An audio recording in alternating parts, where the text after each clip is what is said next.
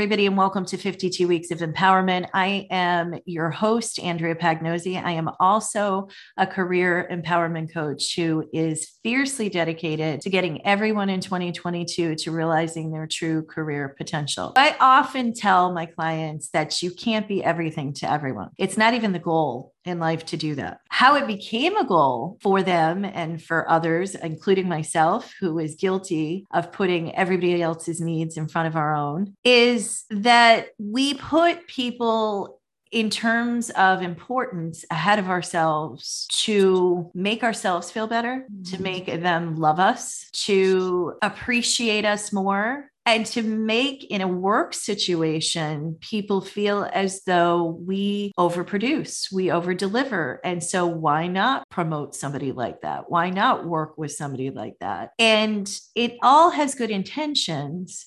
In fact we learn by doing these things through our own personal lives. We do it when we have children as parents. We do it as caregivers when somebody we love is sick or in need of help those are natural, organic moments when other people's needs really do require our undivided attention. But sometimes in our careers and in our lives, our needs need to be at the forefront. And somehow many of us have become the job, right? We're slaves to the nine to five, mistaking that over delivering and productivity are the proper measures of hard work, forgetting that time management and delegation maybe two really defined strengths of someone who is in command of their career. And those that have mastered these skills, including the ability to set boundaries and say no or maybe not now, tend to have better job satisfaction. There are so many things that I appreciate about our guest today, but first and foremost is that she is all about boundaries.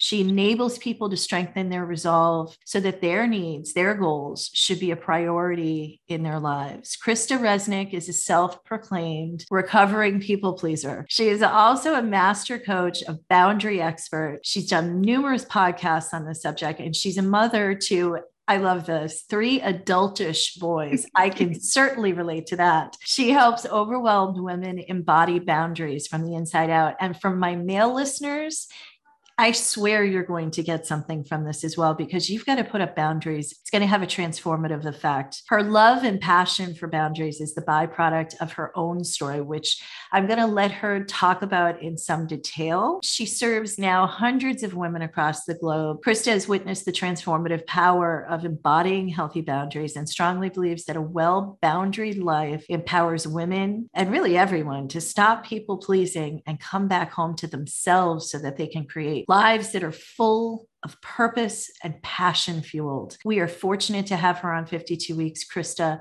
welcome. Thank you so much, Andrea. Anytime I get to speak about boundaries and empower others to really start thinking about where they're having some of these boundary leaks, it is such a gift and such an honor. So thank you. Yes, absolutely. You have a very interesting story about how you arrived at this being your focal point. Tell us about your journey. Oh gosh, my journey. How far back do you want me to go?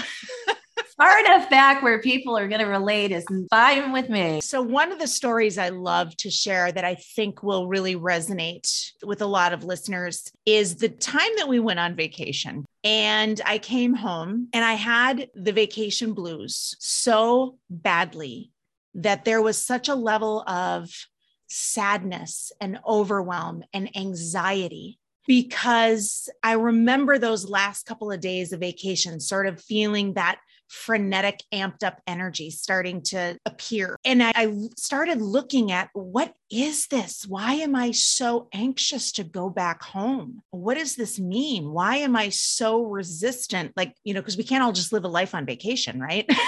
I mean, how glorious that would be. But, and what I came to realize, long story short, was that I had a lot of the external things. I had a lot of the things that most people would look at my life and think she's got it all. I mean, mm-hmm. she's got a really great partner. She's got three cool kids. She's got a house. She's got a career. Why is she being ungrateful? And so I kept that sadness, that anxiety, that overwhelm to myself because I was embarrassed. I thought, how can I have all of this stuff on the outside and everything seems so, I guess, perfect, maybe not that perfect is the thing, but all of my T's, according to the world, were crossed. All of my I's were dotted. But there was this internal conflict, there was this internal angst and suffering. And that was because I had built a life on somebody else's idea of success. I had built a life being so others focused. What do you need? What do you want? What do you think? Because if you think that, then I'll think that too. Mm-hmm. Like, and then we'll connect. I really did not have a strong sense of self whatsoever. And of course, you know, as we talk more through the podcast, we may unpack that a little bit. Goes back to a lot of childhood conditioning and the way I was raised and the messaging that I received. But I really lacked a sense of self. So I became others focused. And that moment coming home from vacation, it was sort of like a very gentle wake up call to what's going on here? Mm-hmm. What's missing? I wasn't standing in my leadership. I wasn't standing in my power. I didn't even know who I was or what I needed. So that was really the beginning of a massive pivot for me.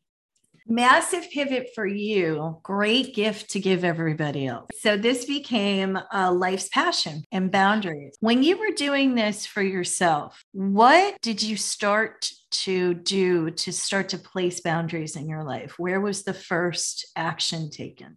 Oh, I love that question. And here's where I, I want the listeners to understand. I'm really, I'm actually really passionate about that, this topic right here. There's no one right way. Hmm. That's one of the ways my perfectionism showed up. I never identified as a perfectionist because I would have things not so polished and I would let people see certain things that I thought were deemable for people to see. But my perfectionism showed up in I got to get this right. If Andrea is the expert and Andrea says this is the way to do it, then that's the right way. Hmm. If Christine over here is the expert and she's got a little bit of clout and expertise well then so i i put everybody around me on a pedestal. Mm-hmm. so before we dive into what this actually looked like for me there's no one right way. There's lots of different beautiful ways. Boundaries was one of the ways for me that led me in the snap of a finger to start to experience some freedom and some clarity because I was such a massive people pleaser, I once had a, I think it was a seven or eight hour coffee date, Andrea.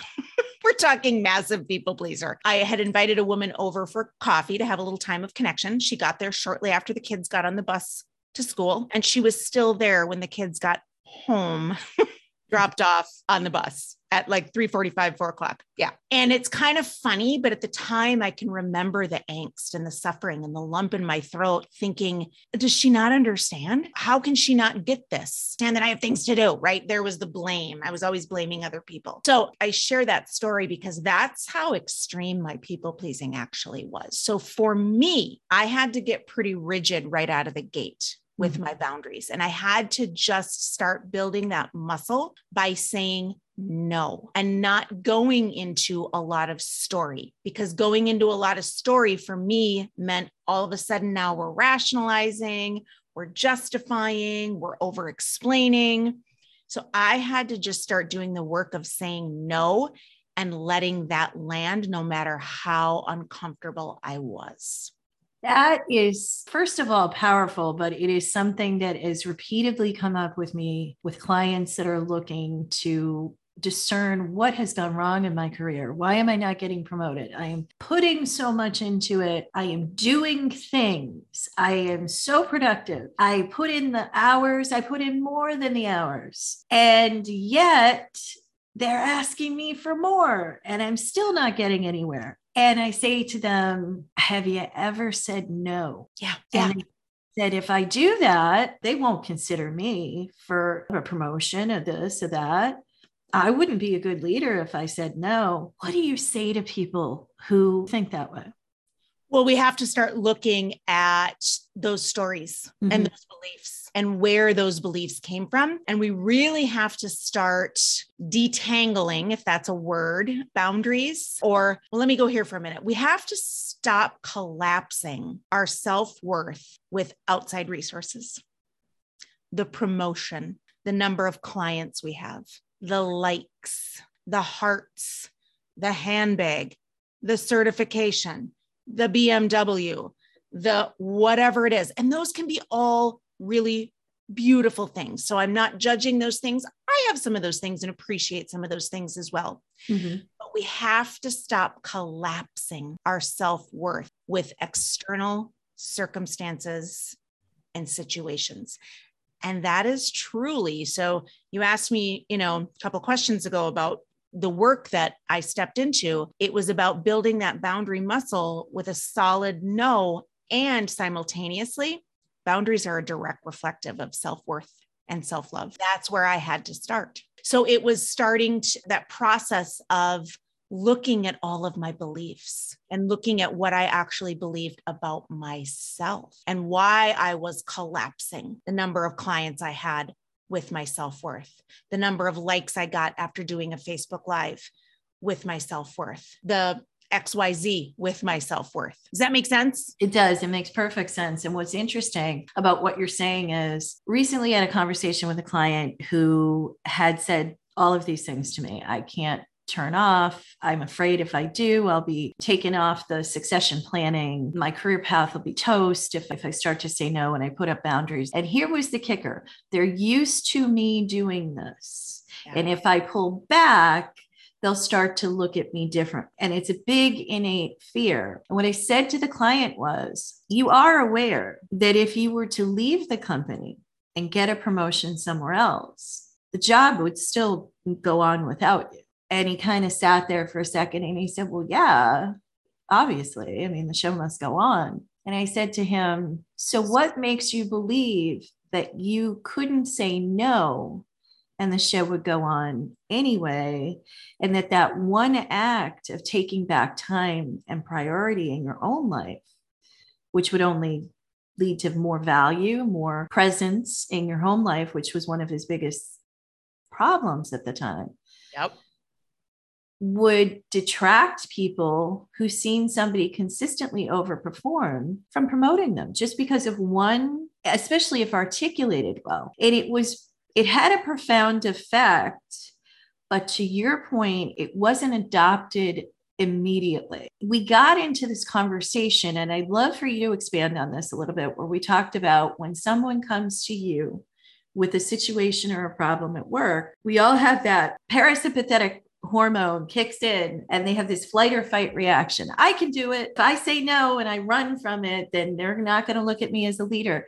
How does that show up for people? where you can literally turn on like a switch and say, is it habit or is it a fight or flight reaction? I think, you know, actually, Andrea, it can be both. I happen to work with a lot of fawners. Mm-hmm. So, what will happen if, if you're not familiar with the fawn response is we've got fight or flight, which most folks are accustomed with those two terms. We also have freeze. And then the fawn is really interesting because uh, we get rewarded for being fawners, right? Like culture is like, you're a hard worker, more hustle, more grind, more, you know, being others focused. Let's just get the job done. Let's just keep, you know, fighting for climbing up the ladder. Um, and so I know for myself personally, I could have had any boundary script.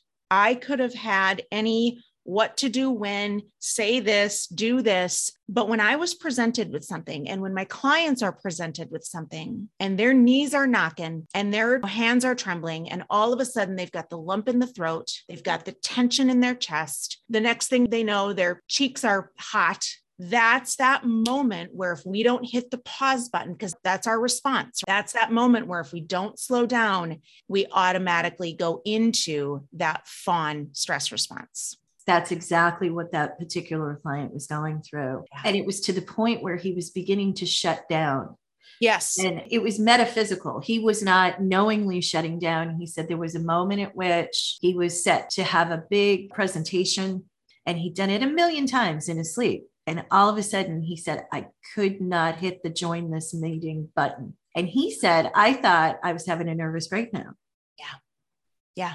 He was having a nervous system response. So, what was happening, and this doesn't surprise me at all, super common. I've seen it in myself and in my clients. fawners can't stay in that fawn response forever. So, what they'll do is they'll dip down into sort of a low activation freeze because at some point, their nervous system just it's like a fried uh, wiring like it's you can't stay in that response forever because it is so exhausting so we've got to sort of dip down into that freeze in order to just go replenish ourselves a little bit what was interesting was it triggered him to hire me as a coach, but the reality was he was going for a promotion. His wife was pregnant with twins on the heels of having a two year old at home.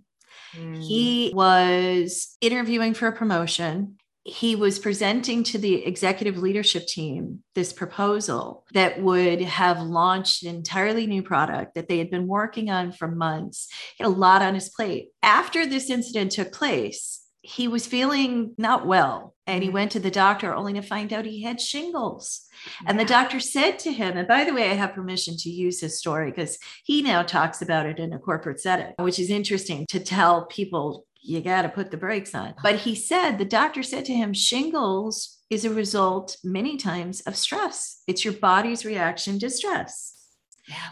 So he said, I didn't have a nervous breakdown, thank goodness, but it was a moment at which my body said, You're sick. You need to tend to a lot of things. And this isn't one of them right now. Yeah. And my guess is more than likely, this wasn't a new occurrence for him. You know, mm-hmm. if we dug around back into his childhood, much like mine, there's something there. So for me, I came from a family where emotions were shut down. It wasn't safe for me to be me. It was a constant messaging of sit down, be quiet, sit down, be quiet. And I didn't feel like I was okay. Like it wasn't safe for me to be me. So I want your listeners to really understand that this is a safety thing.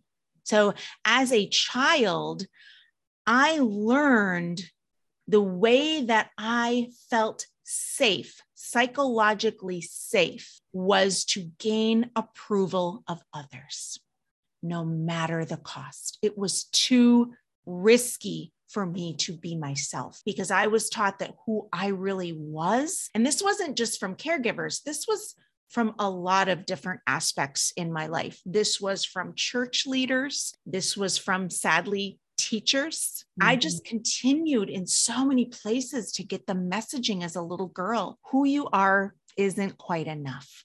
You're not one of the special ones. You're not one of the ones that gets chosen. So, in order again to create that psychological and emotional safety for myself, I had to contort into a people pleasing pretzel. Mm. I had to be that chameleon. It was a constant, who do you need me to be?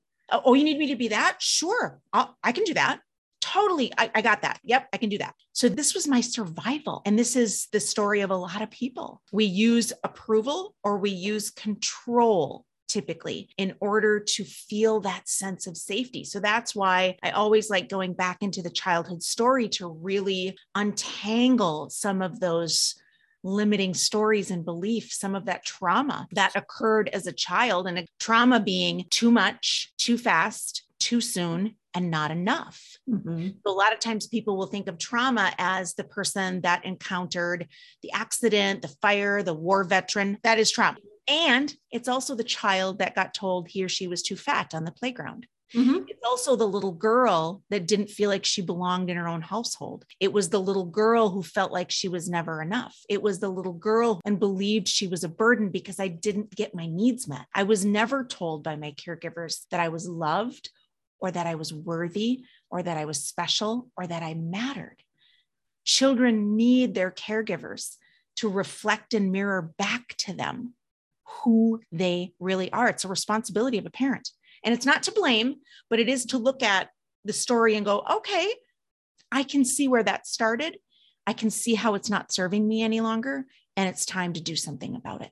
Yeah. Generational, it's societal, it's tribal. It is typically a response that has been passed down generation to generation to generation. We didn't do that in my day. We pulled up your big girl panties and you got on your way. You need this type of discipline. It's not even just so much deserving, is it's they don't know to do anything else. That's the expectation.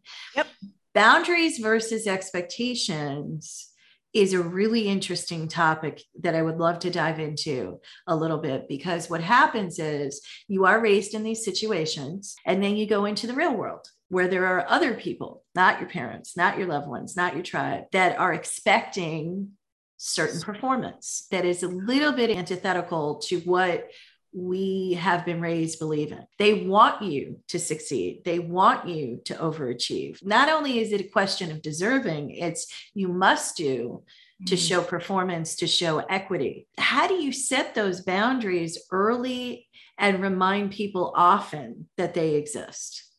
Are we speaking anyone in particular or the leaders, the people that kind of oversee in companies? Both. Let's tackle both if we can. Okay. Something was coming to mind as you were speaking. And I think it's really important to, sort of close down the conversation we were just having around the childhood story. And that is for people like myself and others listening who do tend to use the fawn response setting a boundary first and foremost literally feels like life or death because our nervous systems are having that reaction. And so, in these environments, whether you're in corporate, whether you're setting a boundary with a client, you have to set a boundary with, with a client today. And is it going to feel pleasant and fun? Of course not. Of course not. But when you miss a session, when you just pull a no show, it's my responsibility as a leader to call you out and to call you forward in a loving and kind way. That doesn't feel fun for me, but that's part of my role. As long as I'm doing it in a way that is kind, considerate, respectful, and even, I don't know if this is a word or not, but it's a word I've been playing with a lot lately dignified. Right? Mm. Like we have to be careful of what's coming out of our mouth. We don't ever control others. That's a really big part of of actually the work that I do. What I mean by that is so often we set a boundary, Andrea, and we somehow then are surprised when the other person doesn't meet our boundary or our our request. And the next thing you know and i've seen this happen you know we're on facebook blabbering about oh so and so i didn't hold my boundary and we're blaming other people. We have to remember we got to stay on our side of the street mm-hmm. and uphold the boundary. That's our responsibility. Other people may not like our boundaries and there will be pushback. They don't but have to. they don't have to. Exactly Exactly. They might might not like our boundary. They might think it's the stupidest thing they've ever heard in their life. That's the dumbest boundary I've ever heard. It, for whatever reason. They might not have the capacity based on their own wounding, their own traumas, their own whatever to meet us in our boundary or they may just not want to. That's on them. But as long as we have delivered the boundary with truth and compassion, love, whatever you want to call it, it's our responsibility to stand convicted in that boundary, no matter how uncomfortable, and let the cards fall where they may with that other person. Whatever they choose to do, that's feedback for us. So it's sort of as if Andrea were volleying a, a volleyball back and forth. We're holding the volleyball. We toss it over the net to the other person. Now they're holding it going, okay, this is the dumbest boundary I've ever heard. or, okay, I can meet this person in this boundary. I, I, see their point, whatever. I'm willing to do that. They bounce it back then. So now we're holding it going, okay, what are we going to do with this? We have to remember when we're setting boundaries and when we're getting pushback, we have to always come back to what are the things in which I have control here because it is not other people, how they show up, what they think, their opinions, how much they're growing or not growing. What do I actually have control of in this situation? Does that answer the question? It does. And it does answer both sides of it too, because oftentimes it's a catchphrase right now. I don't care what industry you're in, that leaders need to do a better job of being empathetic. Yes. To show empathy. They need they need to listen more than they speak. They need to be in touch and connected and all of these things. And I often feel that what people really need is leaders that protect boundaries. I don't want to get into a political discussion or a social issue discussion, but right now in our existence, especially in the United States, this is a real issue specifically for women. It's the justice of having a voice and having an opinion and setting boundaries to say you don't have to agree with my opinion. Leaders should be protecting the right to have an opinion. Yeah. It's a very, very profound issue in the world today. And I do think also that men's voices don't get listened to at times. I, I don't want to discount that. I don't want to discount that at all because it is absolutely, it's not a gender thing at all. I think everybody should have a voice Everyone. I think we need to protect these boundaries. So, how do you, as a coach who specializes in this arena, when you have someone coming to you who has set boundaries and people are routinely ignoring them and stepping all over them, how do you show them ways to tactfully push back and say, you're overstepping? Mm. You said something a moment ago that I think is really important to weave into that question, and that is the word vulnerability. Mm-hmm. It is the most courageous thing and the most connective thing that we can do. We need people to start leaning into their vulnerability. We need leaders to start capitalizing on vulnerability. And again, going back to because I do specialize with people who tend to fawn vulnerability is excruciating because one of the traits of a fawner is much like myself talking about that vacation story. A lot of us fawners have everything looking pretty top notch on the outside because, again, it's been one of the ways that we've survived. We've got all of our T's crossed, all of our I's dotted. And oh my gosh, if people actually really knew on the inside what was going on. So, vulnerability is is key. Starting to tap into some of that. And so when we're setting boundaries with employees or whomever it is, partners, children, it's leading with vulnerability. Mm-hmm. I feel, Mr. Smith, I know you care for my child child let's say you're speaking to Um, I don't know, maybe your son or daughter has some learning disabilities and you don't like how things are flushing out with some stuff at school. And so you're sitting in a meeting, you know, with with some of the IEP folks and you're a little intimidated. Calling that out. You know, Mr. Smith, I I know that you've got Austin, my son's best interests at heart and to be honest, I'm feeling a little intimidated and scared to even say what I'm about to say. Right away, boom, we're connecting. It's owning our feelings, owning our needs, not going into that, you always, you never, you should, because anytime we're shoulding on other people, they've got to put their dukes up and now they've got to fight for themselves. And we're putting people into that state of dysregulation when people should on us. It puts us into that state of, of dysregulation. So being very mindful and vulnerable with your language, I think is crucial. And it is the sign of a really courageous and strong leader. It is.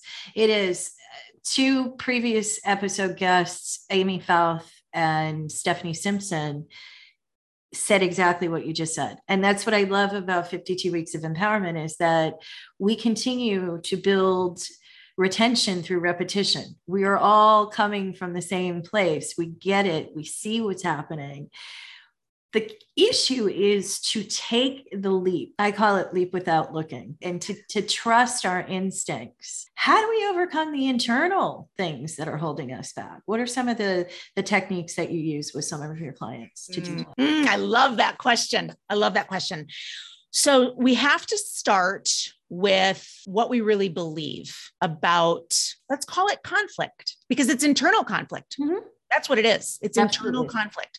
So, just like I say with boundaries, most folks come to me with the mindset boundaries are selfish, boundaries are wrong, boundaries are sinful, all of these stories about boundaries. They're mean, they're cruel, they're harsh. We have to start to really buy into the belief that boundaries are the kindest, most compassionate thing we can do. They are healthy. Boundaries are healthy. Same with conflict. We've been taught that conflict is bad because it feels bad. But what I want the listeners to understand is that conflict is feedback. Conflict is feedback. And so we have to start looking at the feedback. no matter how comfortable. We're all here, Andrea, and I know you know this.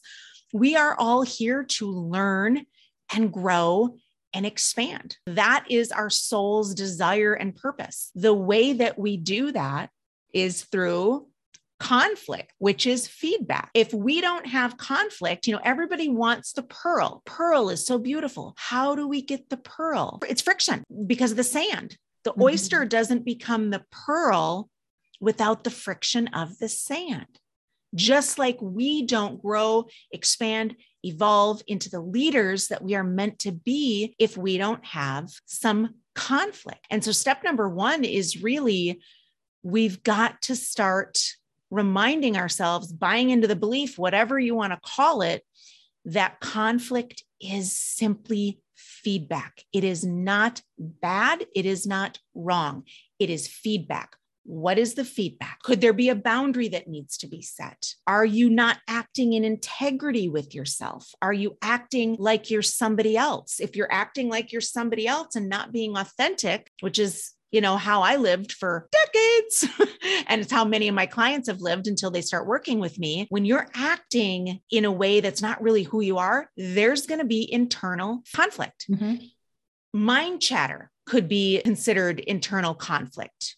So we've got to start looking at that internal conflict and go, what's going on here? What's the message? What's the feedback? Very healthy response to an upbringing where you've said, I've said on previous episodes that, you know, we've all had our stories and our upbringings and experiences. And then when you get into the real world and you're able to make decisions and judgment, you start to get really defensive when people start to show what you were raised with that you hated, the boundaries placed upon you, the overwrought expectations, and people start to fight. But to your point, it's because they're putting their dukes up during the conflict and they finally have found a place where they can fight back. But the answer isn't to fight back, is it? It's really to accept the feedback, internally reflect, and see how it can make you better.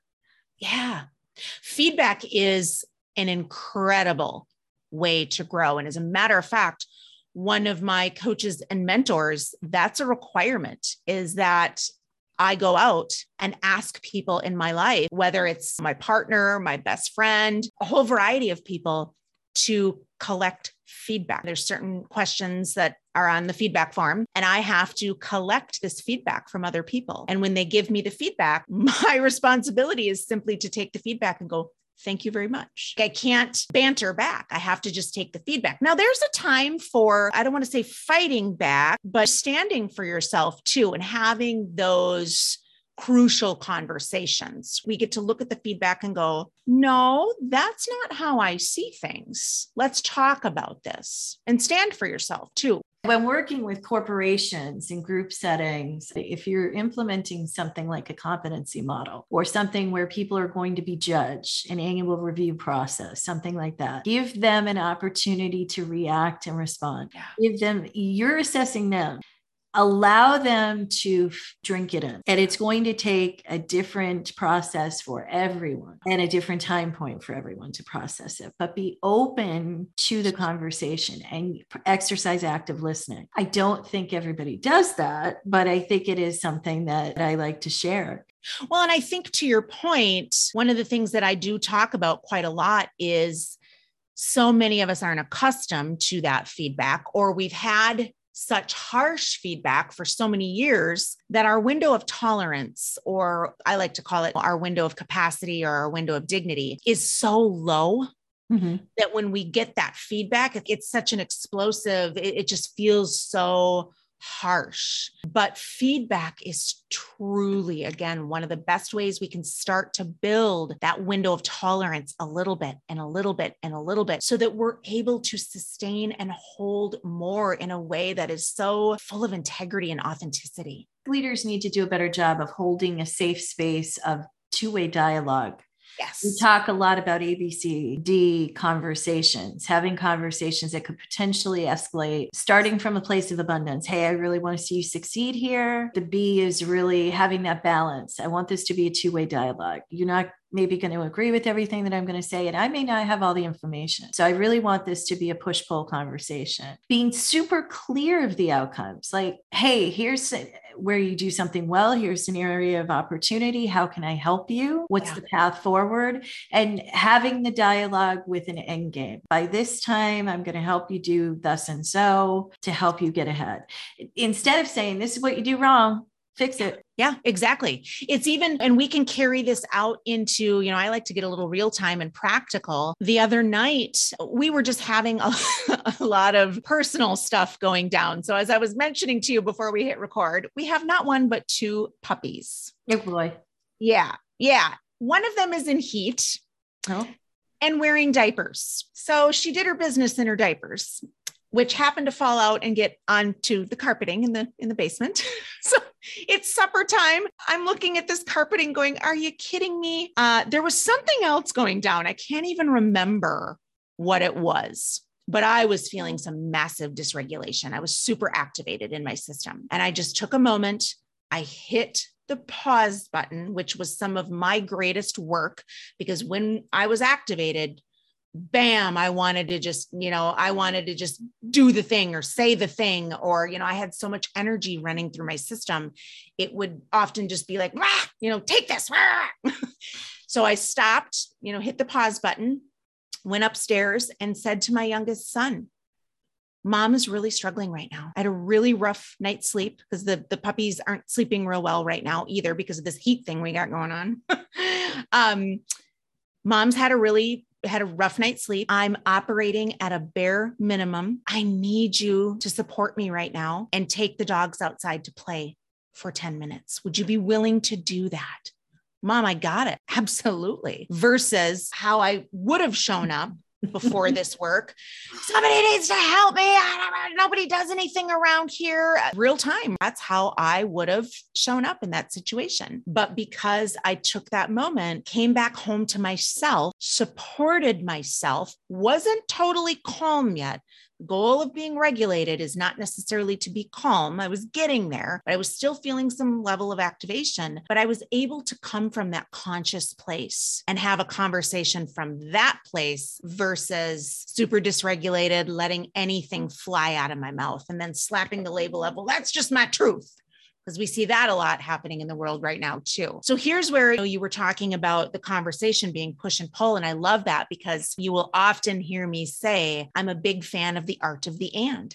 So it can be this way and it can also be this way. It can be both. It can be both. And what I have gathered from this very powerful conversation that we're having here, and I could talk to you for hours. We don't have hours, but um, we'll gladly bring you back because I think this is just tipping the iceberg. But you're a boundary expert, and it's clearly about putting up boundaries where it makes sense and letting down your boundary when it makes sense. It and it's finding the balance between the two yeah. on your terms. I think Andrea to your point, when you really start to know who you are value who you are, know what you need, really fall in love with yourself. You start to really trust who you are and the choices you're making and the intuitive hits and, and your leadership. You start to really stand in your own agency. That's when you can start to really become more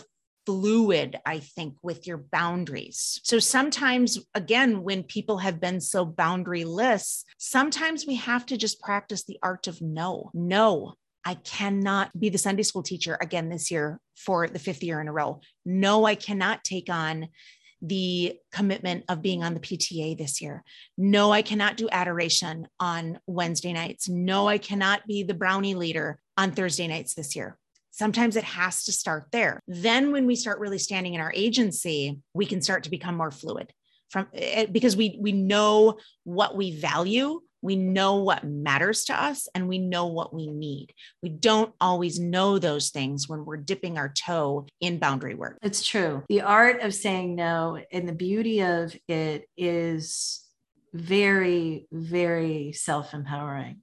I can remember consciously doing that at the end of last year and saying if the if the issue is i need to create more time in my schedule to do the things that matter to me that i've been putting off or i find i have no time for i need to take stock of what else i'm putting in those time buckets yeah. in order to free something up. And the universe did respond. I said no to certain commitments that I had always said yes to. And it enabled me before it's too late with my 11 year old son and he no longer wants to spend time with me to spend more time with him to be more present in my marriage to be uh, more together and time sensitive with my correspondence and communication as a business leader. Because I put up boundaries where they count and I took down boundaries where I had put them up yeah. That and that was very self-empowering very, very much. Well, and that's the bottom line. You know, I teach a, a boundaries workshop and, and I lead right in the opening piece telling the participants i don't really have a definition of boundaries. Because i think they all can work. Like it kind of depends on where you're coming in. I think there's room for all of the definitions. The definition that i love to your point of that beautiful story you just shared is boundaries are really about being honest with who we are this this is who i am. This mm-hmm. is the real me. This is what matters to me. This is what i value. And this is what i need. Can you meet me in that? Oh you can? Great. Oh you can't? Great. At least now i know. Boundaries are so honest.